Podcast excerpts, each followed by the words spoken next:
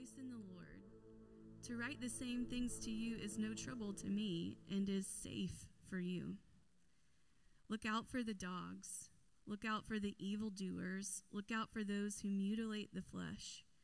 For we are the circumcision who worship by the Spirit of God and glory in Christ Jesus and put no confidence in the flesh. Though I myself have reason for confidence in the flesh also. If anyone else thinks he has reason for confidence in the flesh, I have more.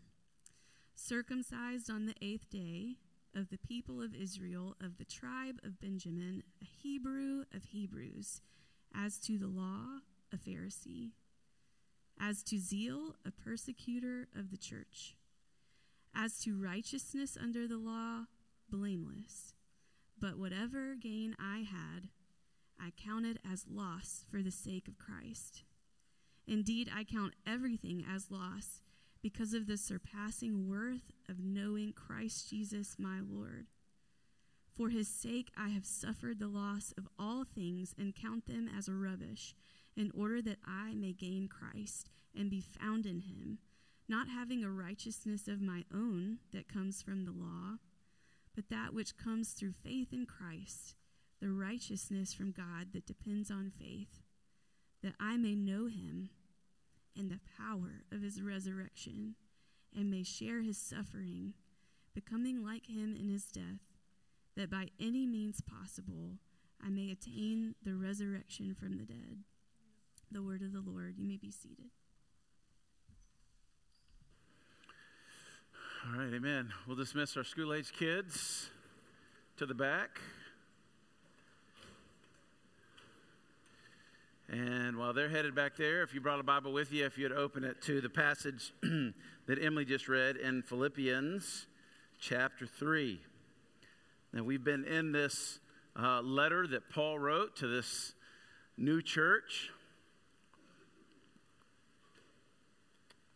that he had planted. And um, this is a unique uh, city, one of the first churches planted on the continent of Europe. And uh, crazy story how it got started as the power of God worked to deliver this uh, slave woman from a demonic spirit that broke Paul and Silas uh, from the bonds of prison, even, and the Philippian jailer was converted.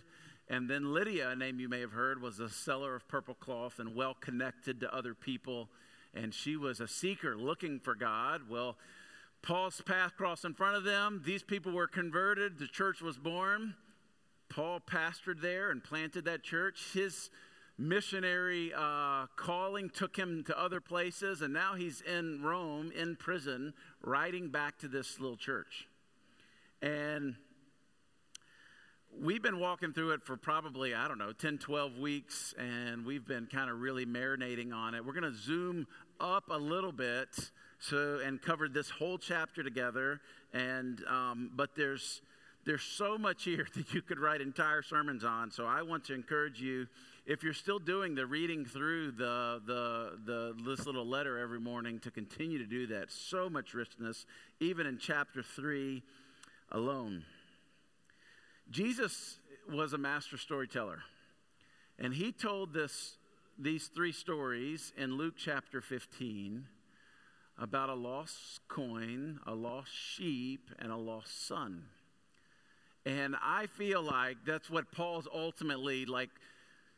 If Jesus would have taught that parable right before he explained it, that Paul's going to take that idea of really the two brothers, one searching for the meaning of life through keeping the rules, and we see that he was just good at it and he kept all the rules and he wanted to please his dad and he felt like pleasing his dad was accomplished by keeping all the rules. And the other brother, the younger brother, was one who said, Dad, I've had it with all your rules. I'm going to go out and find the meaning of life all by myself. Demanded, insulted his dad by demanding his inheritance, took all that money, went to a foreign land, said he squandered the money by, live, by indulgent living. He just did whatever he wanted to until the money ran out. And after spending all of that money chasing all of these things that culture said would bring him satisfaction, in the end, he comes back empty handed with no satisfaction and just a lot less money. And he comes back to his father and he says, Father, if you would just let me be one of your slaves. And the father said, No, son, not a slave. You're a son. It's this beautiful picture of the gospel. How some try to earn the Father's love through keeping the law, and others try to earn meaning in life through giving by running from God, really. And it's in this kind of setting that Paul's writing this letter. And both of those groups are in this church, and both of those groups are in this room today. And he's going to start with this idea of joy. Look in verse chapter 3 with me. Finally, my brothers, rejoice in the Lord. To write the same things to you is no trouble to me and is safe for you. Would you pray with me, please? Father, I pray that you would take your word, that you would make it come alive in our heart and our mind, that you would quicken it to us, that Holy Spirit, you would bring conviction and encouragement just as only you can. Would you do a work in us that when we leave today that we know you? It's in Jesus' name that we pray. Amen. Paul starts with this idea of joy again, and it looks a little bit incongruent because he's going to start with this idea of joy, and he says, Finally, my brothers, rejoice in the Lord, have joy in your life. To write these same things to you is no problem for me. He's already reminded them several times that they should have joy in the Lord, that they should rejoice in the Lord. It's one of the themes of the entire letter that Paul from prison, who has gone through probably the most, uh, the, the, craziest life that you could ever imagine, as he was beaten. Uh, 39 times with whips multiple times and shipwrecked at sea. He tried to be, he's almost died several times. One time, theologians think he did die, and God raised him from the dead. He's been imprisoned. He's been betrayed. He's been left for dead. I mean, just so many. If you can imagine the worst life possible, Paul's lived it. And yet he's in prison, and he's saying, Friends, I just want you to know that you can rejoice. Well, Paul, what, what is, are you crazy, man? What is going on in your life? Where you can have a day like that, a life like that, a month, a season. I mean, this whole life was like that. But you still say that we can have real joy, that we can rejoice in the Lord. And following the rest of this chapter is his prescription for having joy in our life, no matter what life brings. He starts with this version of spirituality that there's this version of spirituality, a counterfeit version of being connected to God, a dangerous version of what is called Christianity, and it kind of looks like Christianity, and it kind of smells like Christianity, and it's certainly not Christianity. It's rule keeping. If I were to ask you, what does it mean to be a Christian? If we did this collective thing, we're not going to do this, but I really want you to think about it. If I said, what, what does it really mean to be a Christian? I'm going to get you to take out your connection, guys, and just write those things. What does it mean to be a Christian? A lot of us would immediately list all the rules that a Christian should follow a list of things that they should do and a list of things that a Christian shouldn't do. And we've kind of got this thinking that if we keep that list, we're a pretty good dude. We're a pretty good Christian. But the problem with that is that if you rebel against it or get frustrated in it, you don't really understand the heart of the Father. Maybe the mo- most dangerous thing is for you to be able to do it well, for you to be able to keep the list. And you have pride in your very own strength. But that is not Christianity. 20 something years ago, I got married to Ashley. And if you asked, what, what does it mean to be a good husband? I might could have made a list. She probably had a list of what it meant for me to be a good husband. You probably have a list of what does it mean to be a good husband. That he helps with the chores and takes out the trash and puts gas in the car and protects the family from wild animals or whatever's on the list. I don't know. Not many wild animals roaming Bossier? buys me good gifts. But you know what? When Ashley and I got married at a 2 p.m. on a Saturday, we didn't immediately leave the ceremony and go to Starbucks and make a list. No, we went to Mexico. Well, we really went to Natchitoches uh, first and stayed in a bed and breakfast. Mistake on honeymoon, I'll tell you that. And then, and then, and then we went to New Orleans. And then eventually we got on a cruise ship and we sailed for two days at sea. But eventually we landed in Mexico, and it was amazing.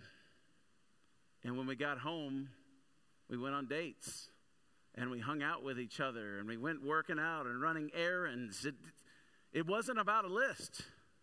It was about a relationship. And because I loved her and I wanted to please her, I did the things that a husband should do if it were a list that were created. Does that make sense? It was out of my heart connection of wanting to be a good husband and to please her because I was so in love with her. It changed the way that I lived. I didn't take out the trash because she pointed to some kind of list and says, hey, this is part of the agreement, bro. No, I wanted to do the things that pleased her. And I continue to do those things, although certainly not perfectly, but not because I'm bound, slavishly bound to some principles, but because I'm passionately in love with a person. Do you see the difference? And this is what Paul's fixing to compare two different understandings of what it means to walk with God, to be in relationship with God. The mission is not the list you keep, it's walking with Jesus. This is why the greatest threat to the Christians in this room is severing your connection of abiding with the Father. So he starts with this idea of, of joy. Really, the point of this chapter, the rest of us telling you how to find it. I love this C.S. Lewis quote A Christian's duty is to be as happy as one, can, as one possibly can. And he starts in verse 2 with this warning. Be careful, these are people who are here to rob your joy. He says in verse 2 Look out for the dogs, look out for the evildoers, look out for those who mutilate the flesh. Look out three times. This is the warning. Look out for the dogs. These people have come to rob you of your joy. Watch out for them. There were some people who had come into the church who wanted to add things to the gospel. The, it's the gospel or Jesus plus these things. And if you do these in the right equation, or the right order, then God the Father is just going to love you more than the rest of the people. But you can identify a false gospel whenever they say Jesus plus something else. The gospel is Jesus plus nothing. So they made this list. It's Jesus plus ceremonial washing, it's Jesus plus circumcision, it's Jesus plus the right ancestry. And Paul's a little hot. You can kind of hear it coming through. Uh, he's calling them names. He's not saying, man, that religious bunch. He's taken a chapter out of Jesus' book when Jesus called the Pharisees a brood of vipers. And he calls them dogs. This is not household pets. He's not saying, hey, you're a golden doodle. No, that's not what he's saying. He's, he calls it dogs are wild animals, and they fed on death and filth. And the Jews, the good Jews, the Pharisaical Jews, used to call everyone who wasn't a Jew a dog because they were unclean. Oh, you want to you want to judge people because they don't keep the ceremonial laws like you do? You're calling us a dog? This is the first, uh, this Paul says, you know, I, I, don't know if people still say that. I'm rubber, you're glue, whatever you say, bounce off me, sticks to you. Anybody still say that? That was just me at my elementary school. This is Paul saying that. Paul says, oh, you're calling, you're calling us dogs? You're the dog. And then he calls them evildoers. They think they're pleasing God, but they're really doing more harm. They're doing evil. It's such a dangerous thing when your spiritual leaders aren't walking with God. Watch out for the dogs. Watch out for those evildoers. They think they're doing good, but they're causing way more harm than they possibly know. Watch out for those mutilators of the flesh. What these people are doing, are they're coming into this new European church, this made up of, of Greeks and Gentiles, almost no Jews. And they're saying, hey, you know what? When we really read the Old Testament, it says to really please God, you have to be circumcised. To trust Jesus and observe all these ceremonial laws, and the biggest one was circumcision. Now, if you're in here and you're a student, you don't know what that what circumcision is. Ask Pastor Jason afterwards. He's going to tell you. he's going to tell you everything you need to know. This was a practice given by God. Circumcision was. When you look all the way back to the Old Testament, it was an external symbol of an inward commitment to be the people of God. The practice was replaced with the coming of the Holy Spirit. Paul would say that we've been circumcised in our hearts, and that's another sermon altogether. So these dogs, these evildoers, these mutilators of the flesh, you're trying to get people to cut themselves to prove their allegiance to God, and that's ridiculous. You are actually mutilators of the flesh. This was a phrase that would have been used for the people in pagan worship to appease their little g gods. They would literally cut themselves and bleed on the altar. If you were a real faithful in such a cult, you would actually cut pieces of flesh or a digit of a finger and you would lay it at this altar to this fake God so that you could prove to everyone else that I'm so serious about who I'm worshiping. And Paul says, You know what you're doing, bro? You're a mutilator of the flesh. You're no better than those pagans because you think allegiance to God is the gospel, the death of Jesus, perfect life on a cross, his death, burial, resurrection, and coming ascension, the gospel, plus these other things. That's ridiculous. Paul said, You're no faithful follower of Jesus, you're a mutilator of the flesh.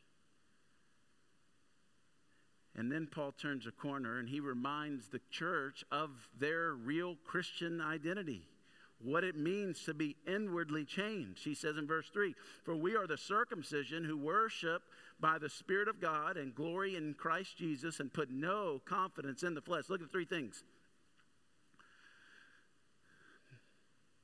Not the fake things, not the ceremonial washing, not the Jewish ancestry, not the circumcision. His three things are worship, glory, and confidence. Look at that. That we worship by the Spirit of God. Like the conversation Jesus had with Nicodemus in John chapter 3. And Nicodemus comes, he's a religious leader, and he says, Jesus, how, how, how can I get to heaven? How can I get the kingdom of heaven? How can I, how can I grasp it? How can I, how can I get eternal life? And Jesus says, Well, you must be born again. And Nicodemus is thinking very physically turned. He said, How can I crawl back into my mother's womb and be born again? And Jesus says, No, no, no, no, no. No, you're born of the Spirit. You can just see a big gust of wind coming through, and Jesus says, Look at the wind. Nobody knows where it comes from or where it goes, but we feel the effects of it. So it is with the Spirit of God. That we worship God by his spirit inside of us. The next chapter in John chapter 4, Jesus is with the, with the woman at the well. And they're having this conversation, and she turns it to the religious things. Well, Jesus, do you really think that we have to worship in Jerusalem, in the temple in Jerusalem? And Jesus says, Listen, there's coming a day where you can worship Jesus anywhere you want to worship Jesus because you worship in the spirit and the truth. This is what he says here for we are the circumcision who worship by the Spirit of God. And friends, this is what it means to be part of God's family. To have been radically changed by the Spirit of God. It's not the external rules, it's not all the things, the do's and don'ts. Sure, we do those because of the relationship of the person, remember? But we don't do those in order to earn the affection. No, we do we worship by the Spirit of God. If you, if you're to call yourself a Christian in this room, it's because there's been a time in your life where you stepped across the line of faith and you said, You know, I'm not going to work for my salvation anymore. I'm not going to try to be good enough to earn it because there's no way to do it. Jesus, I am trusting in you. Salvation comes through you. And we pushed all our cards to the center of the table and we said, Jesus, we're all in for you. That's salvation. And we've fallen a lot and we've blown it a lot and we don't understand everything perfectly. As a matter of fact, we might understand less now than we thought we did at the beginning. But it's not about what we know, it's about who we know. We worship by the Spirit of God. A couple weeks ago, we talked about this this idea, this. The, the, the, hip hip array. I don't know if you were there for that. This idea of, of intimacy and, and holiness and power. And Paul's just saying that in a different way right here. This worship by the Spirit of God, this is the intimacy, this is that access we have that we don't have to go to a priest so that he can go on our behalf to talk to God. We don't need a pastor or even our parents. We have access to the Spirit of God by the Spirit of God. We worship by the Spirit of God. We glory in Christ Jesus. Glory is that word weightiness, the Hebrew word kavod. It means our worthiness. Our glory doesn't come from what we accomplish. Paul's reminding them we don't glory in our effort as if we're building a ladder up to heaven. No, we glory in Christ Jesus. Christ in you, the hope of glory. This is that new ethic that we would live not trying to earn God's approval, but because we are part of God's family in relationship with Him, we would begin to take on the family traits. This is called sanctification or pursuing holiness. And then confidence. We worship by the Spirit of God, we glory in Christ Jesus, and we do not put confidence in the flesh. Hebrews 10 would say, Therefore, brothers and sisters, since we have confidence to enter the most holy place by the blood of Jesus, our confidence is not in the flesh. See what Paul's doing? He said, We can have joy. Watch out for these people. They're preaching a false gospel that actually robs you of your joy. Remember, this is who you are. Worship by the Spirit of God, glory in the work of Jesus Christ, and take no confidence in the flesh. Knowing they're probably not convinced, he's going to go on to a second layer of argumentation in verse 4. He's going to use his own background as an example. He's going to say, You guys that are trying to earn salvation by being good, I can beat you at being good. Yeah, I mean, you've done good, but I've, I've done gooder. i am I'm, I'm the goodest, I'm, I'm the best.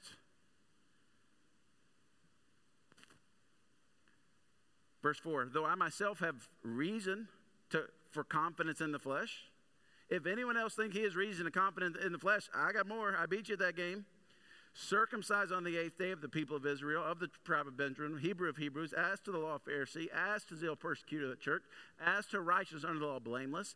But whatever gain I had, I count as loss for the sake of Christ. Indeed, I count everything as loss because of the surpassing worth of knowing Christ Jesus my Lord. He says, if you're playing this religious game of feeling more connected to God because you're keeping your little list, I kept it better than you. These people that have come in are Greek guys. They grew up not knowing him. They, they, they, they find the gospel somehow, whether they really believe it or not, and they're the ones that have altered the whole thing. And so Paul's going to say, listen, you think you're good, man, hold my Coke. And he's going to walk through what he's done so much better than them. Circumcised on the eighth day. You guys are Greeks. You got circumcised as an adult. I was circumcised on the eighth day in step with the Leviticus law, the Levitical law in chapter 12 of the people of Israel. He said, I'm not pretending to be Jewish, I am Jewish. Of the tribe of Benjamin. During the captivity in Babylon, most Jews, Israelites, they lost their uh, ancestry. They didn't know they didn't know where they were from, but Paul didn't. He said, "No, no, no, no, no. I know mine. I'm from the tribe of Benjamin. And not only am I from one of the 12 tribes and I know which tribe it is, it's the best tribe. I am from the beloved son of the beloved wife Rachel. I'm from the best tribe, dudes. The one that stuck with our King David through the difficulty. I'm a Hebrew of Hebrews. He's just saying, I speak Hebrew and read Hebrew. And the Old Testament was written in Hebrew. So these Greeks who are saying, hey, I know all about how to relate to God with all these rules because the Old Testament says so, Paul says, you can't even read it, man. I can read it. As, and then he, then he just turns in his upbringing. You, you kind of get what he's doing. He's layering these arguments. As to the law, as a Pharisee. The Pharisee would have been the most devoted, most religious, most pious of all the Hebrew leaders. They were the top of the top. It was a whole life commitment to be a Pharisee. It started with memorizing the Old Testament, the whole thing. Most of us in here don't even know how many books are in the Old Testament.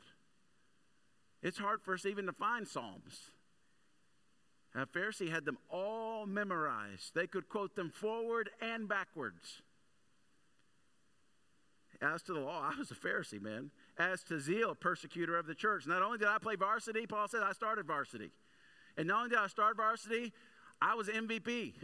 I was really an NBA player playing on the varsity high school league. I was that good. Talk about zeal. I was a persecutor of the church. I literally killed people who disagreed with me. As to righteousness under the law, I was blameless. I kept the law in such a way that only other people could dream about. If you go back, you notice there's seven lines of things that he did better than them, and the seven was the number of completion. And Paul's basically saying, I did the whole thing, and I completed it all, and it still left me empty. If you could please God with works, Paul reminds them, I did it. But everything changed when I actually met Jesus. Look at verse 7. But whatever gain I had, I counted as loss for the sake of Christ. He switches to accounting terms. A profit and loss statement. Everything I used to boast in, that used to be in the profit column, I'm now ashamed of. Those things are now in the loss column, but in the profit column is Christ and Christ alone. Here's what Paul's reminding us when you fall in love, you reorient your entire life. We said this a couple weeks ago because love makes you do crazy things. It's just true.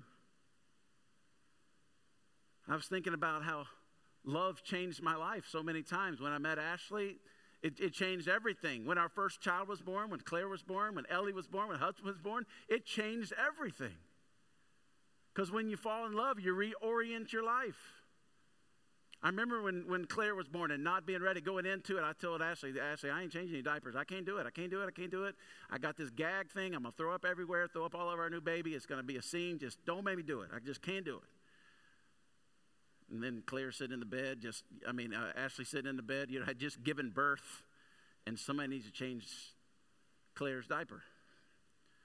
And I had no idea what I was doing. I thought I was going to break her, and I, the smell I wasn't ready for. I was just like, oh, I'm going to need some real help on this. I called the nurse a couple times, called the nurse a couple times. They didn't answer. They probably knew what was going on. They like, this happens all the time. The, you know, change, change Claire's diaper.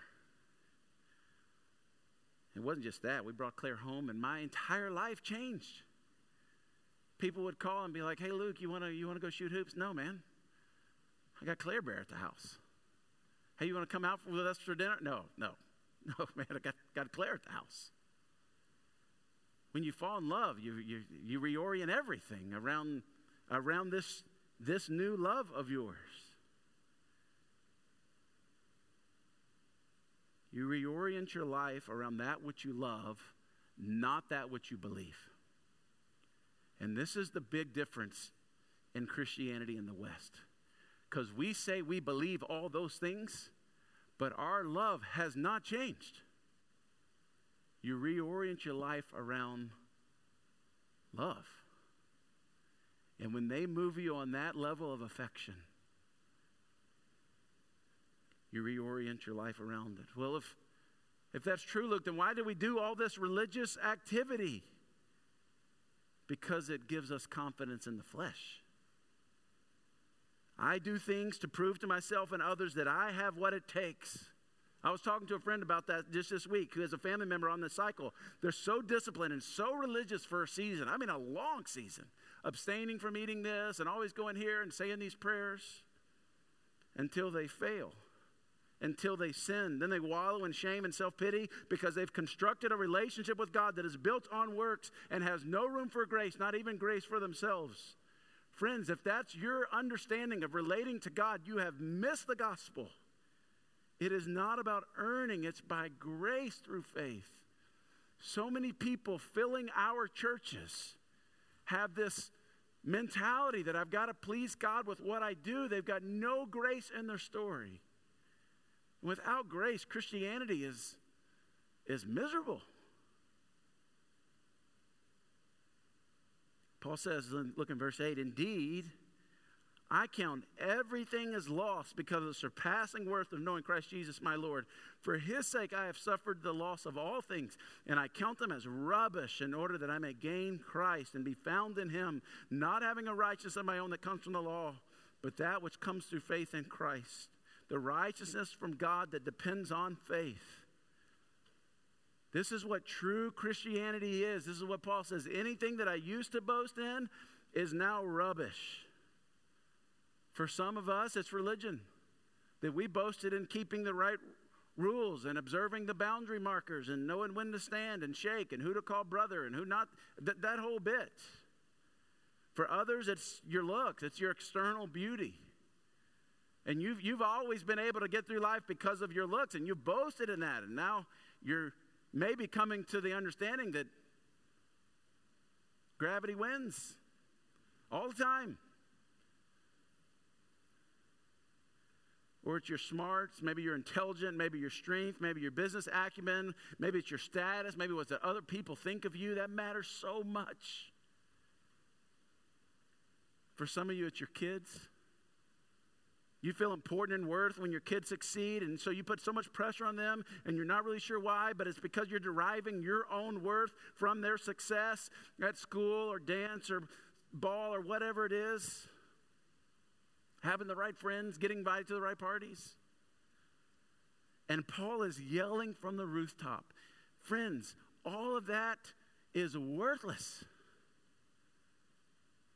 when it comes to your identity. Remember, chapter 2, we talked about this glory deficit that is in all of us that was caused by sin. We were made in this image of God and his fingerprints and glory all over us. And sin came and wrecked that image like a mirror that is broken and shattered. And immediately in the creation account, you remember what Adam and Eve did? The first humans, they hid their imperfections. They literally hid from God. They covered their imperfections with fig leaves. And when God did find them, you know, this is like them hiding in front of God, they blamed each other and Satan.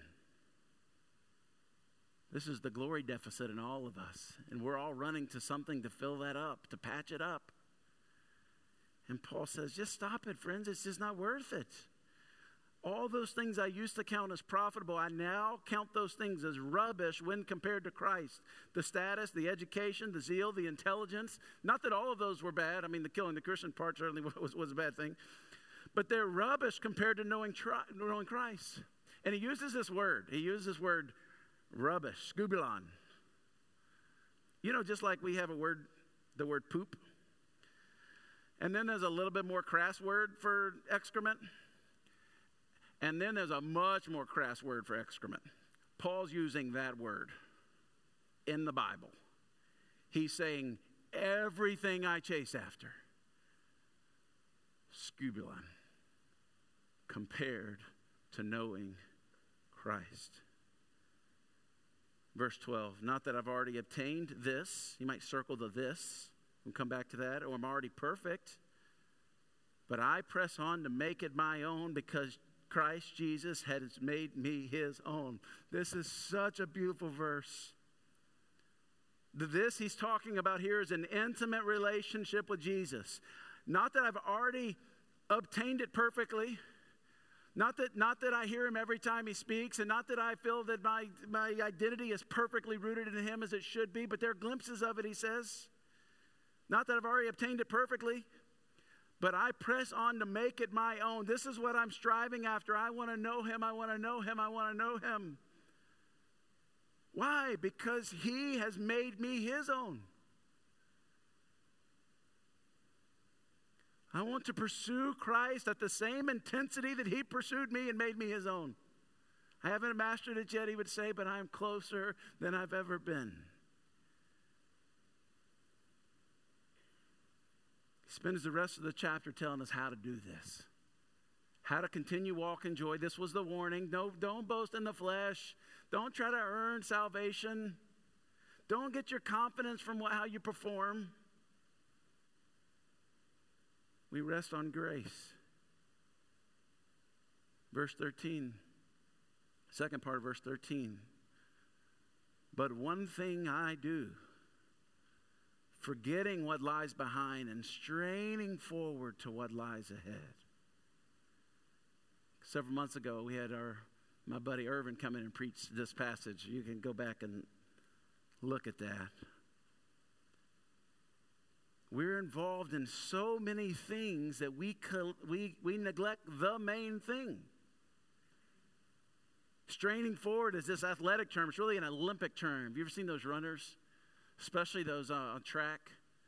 And they're running around and they are just giving it all they got and they make the last turn and they are headed to that finish line and they're doing everything they can. And then they get to the very finish line and they just lunge forward that they might win by just the hair on their nose. That's straining.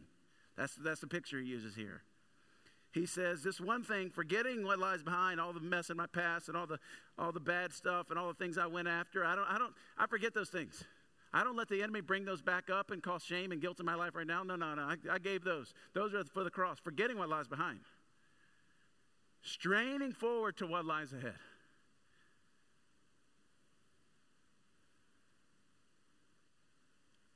I told you several years ago the things I want for my kids and the things I want more for my kids and the things I want most for my kids.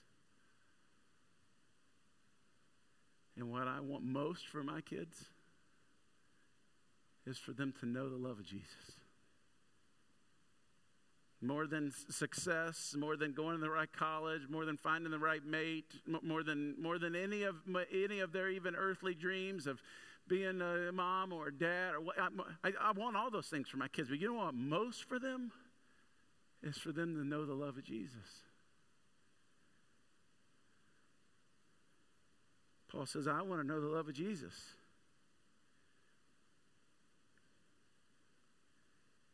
Even, even if it takes suffering and persecution and death.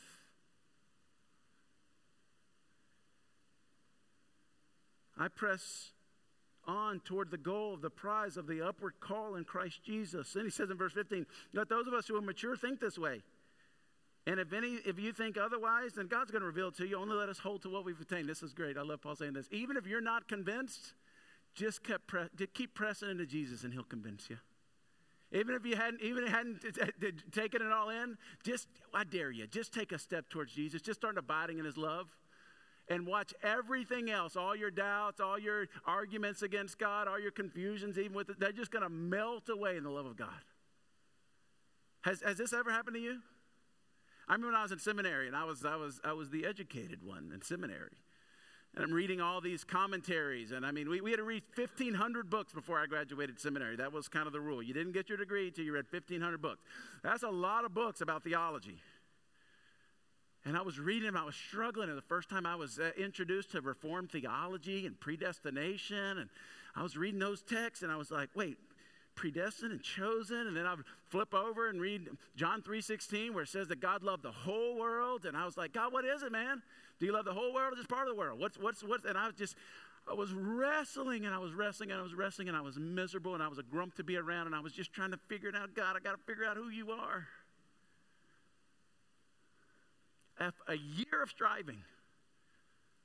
And I just came to the breaking point. I remember just sitting in my little office at the house that we had in Cedar Hill, and I just says, God, I don't understand.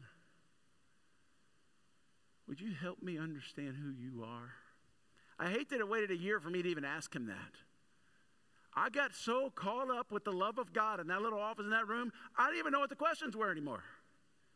The, the encounter with the love of God made me forget the questions.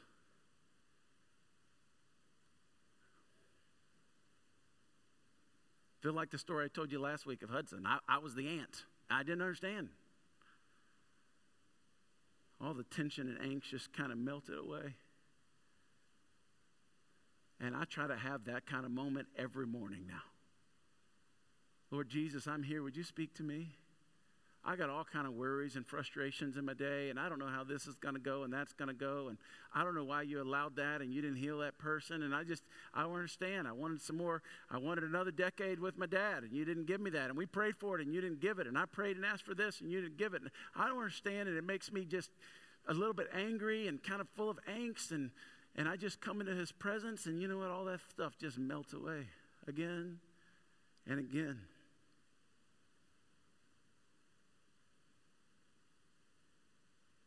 The application, verse 13, we have to focus on abiding. We got to focus on abiding. It's more important than you're serving here at the church. It's more important than even the job that you have. You got to focus on abiding. This is what Jesus says in John 15 9 as he's about to die and leave the church to these moron disciples. You know what he says? As the Father has loved me, so I love you. John 15 9, you should memorize this. Abide in my love. So much of us, so many things we would figure out, so much hatred would be let go, so much forgiveness would be birthed in us if we would just go and abide in his love. Second point of application is to walk with those who know Jesus. Look at verse 17. Brothers, join in imitating me and keep your eyes on those who walk according to the example that you had in us. The abiding is a bit ethereal, it's a bit, it's hard to put your finger on. And so Paul says, let, you know, let me just get a little more practice for you. Let me just practical for you. Follow those people who do that. Find people who know how to abide with Jesus and surround your life with them. They can't be the only relationships in your life. You still got to go to work. You still got to do the other things. You, you still got all the things. But surround yourself with people who walk with Jesus, who abide with Jesus, who know Jesus. Your path follows your gaze. What's that uh, Andy Stanley quote? Direction, not intention, determines your destination. Direction, the way you're going the people you're following, the people you've surrounded yourself. You want to know Jesus at a more intimate level? You want to walk in wisdom? You want to see the power of God at work in and through every aspect of your life? Then intentionally surround yourself with people who are pursuing this very thing. Invite them to speak into your blind spots. Ask them what God's showing them. Talk about the, the, the Word of God with them. Those people really abiding with Jesus, they just leak the love of God all over, the, all over anybody that gets around them even them, they're probably, they're probably so courteous and so kind, they're not just going to start blowing you up for your, all your blind spots. You got to ask them, hey, graciously, you see some things in my life that maybe some sin or some things that I'm, I'm following at, not even the sin, but the things that are just entangling me. We talked to, about the soldier a couple weeks ago.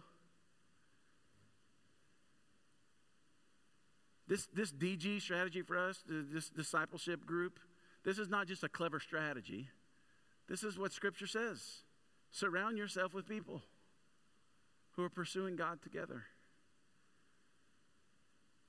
I will tell you that, that, that that's what the enemy's coming after is those relationships. He does not want you around people who have the power of God because they're abiding with Him. He does not want you around them. You have every excuse you've ever had in your life not to have real conversations like this. You'll keep things on the surface. You'll talk about the LSU win last night. I'm, I'm excited for the win, and I stayed up and watched it. You'll, you'll, talk about sports. You'll talk about inflation. You'll talk about stock market. You'll talk about business. You'll, talk, you'll talk about you'll talk about your, even your family. You'll talk you'll talk about everything else but what's really going on in your soul. Why? Because the enemy knows. If you start bra- dragging that stuff into the light, you're gonna get some freedom, man. If you start really confessing and repenting, your whole life's gonna change. So he's going to come up with every excuse why you cannot make those relationships important in your life. And he's already doing it. Thirdly, set your mind on things above. We're going to focus on abiding. It's going to be the first thing on our list. We're going to focus on abiding. We're going to sit in the love of God. We're going to let the love of Jesus wash all over us. We're going to walk with those people who know Jesus. And then, thirdly, we're going to have to we're going to have to continually set our mind on things above. At the very uh, end of the chapter, he tells about these other people who don't do that. This is kind of he goes back into into a warning. He says in verse 18, "For many of whom I've often told you, and now tell you with tears." He tells them with tears because they used to be part of the body. They used to be in the church. These are people that Paul went and did their funerals. These are people that Paul baptized, likely. But now they walk as enemies of the cross of Christ. Their end is destruction. Their God is their belly. Their, they glory in their shame with mindset on earthly things. But our citizenship is in heaven. See how he contrasted two? These people, they they don't know what they're doing. Their mind is set on earthly things. They really think if they can just build the bank account and get the next house and the next promotion, they're living for the new car. They're living for the sports team to win. They're, li- they're living for all those things. But not us. They set their mind on earthly things. Then he says in verse 20, but our citizenship is in heaven. And from it we await a Savior, the Lord Jesus Christ, who will transform our lowly body. We're being transformed a little bit, a little bit, a little bit. What's Corinthians say? One degree of glory to the next, and we're just a little bit, a little sandpaper here, just a little bit getting. But he says, There's coming a day in verse 21 who will transform our lowly body to be like his glorious body by the power that enables him even subject even to subject all things to himself.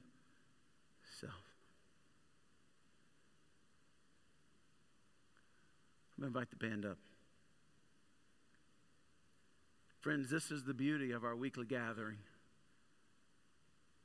I know culture's trying to push it out, and everything else is trying to push this weekly gathering out. And that's, listen, to me, it is not about just doing all these things so that we can, so I can feel good going home today and say, man, we filled up a gymnasium. It, it is not about that.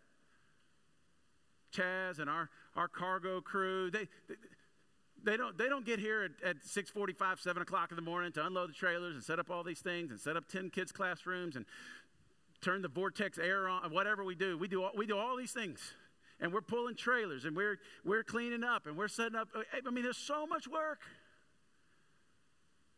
They do not do all of those things so that I can go home feeling good. Man, we had 200 in worship today, we had 300 in worship.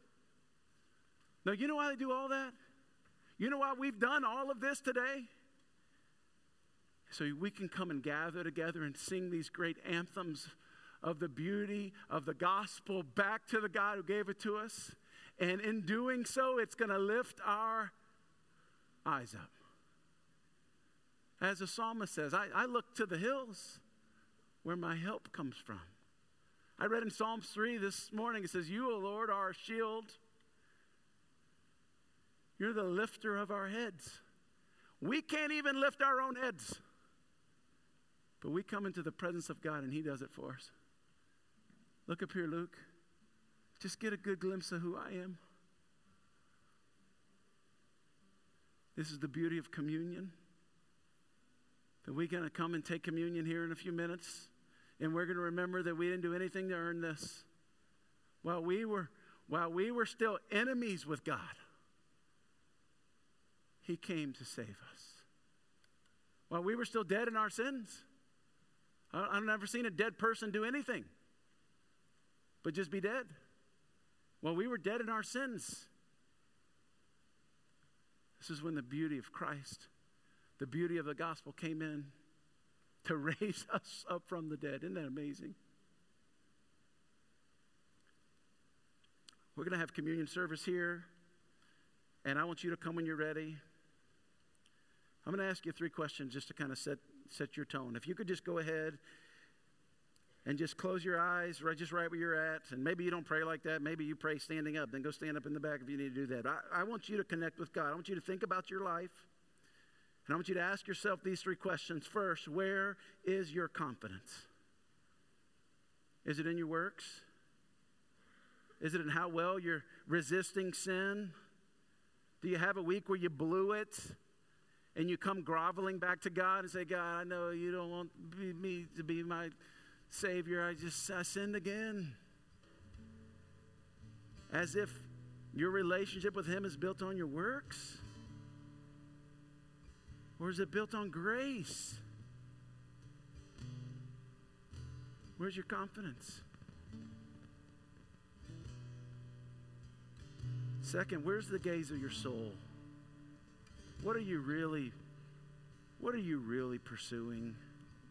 Beyond all the answers and the, all, all the things, the, the truest in your heart and in your mind. Where is the gaze of your soul? What are you reaching after? What are you going after?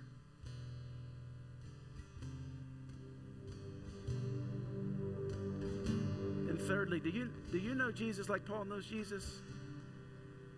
Are you rearranging your entire life around the person of Jesus? Do you, do you pray every morning, Lord, disrupt my entire schedule if need be today so I can reorient my entire life around walking with you? And I'm not saying you don't, you don't have to go to work or the kids don't have to go to school. You can do those things and still have Jesus at the very center. To give the Holy Spirit some room to work. Maybe you can pray the prayer that David prayed. Maybe you can just invite God to examine your heart. Lord, would you search our hearts? Would you find if there's any sin, hidden sin in there? Would you find if we've been doing all this to try to build a ladder up to you to make you proud? Some in this room have got such lofty arguments about against your work. They can't they they say all the right things, but they they've never had this real encounter with you. Jesus, would you would you just come and rest on us? We invite you into our families to work. We invite you into our work relationships, into our secular ambition. We, we, we invite you there. We want you to be Lord there. We invite you into our relationship with our, with our in laws and with our neighbors. Holy Spirit, would you reign there? We invite you into our shame and our guilt and our wounds from the past that keep rearing their ugly heads. And we ask you, Jesus, would you come and sit with us there? Would you come heal those things?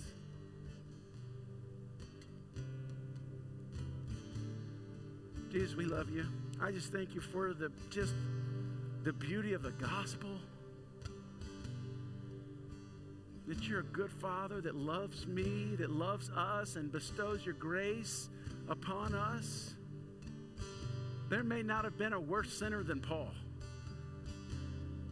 And you rescued him. And you redeemed him. As we sang a minute ago, you, you pulled him right out of that grave. So as we take communion in a minute, as we hear from you, Holy Spirit, speak. Holy Spirit, speak to us.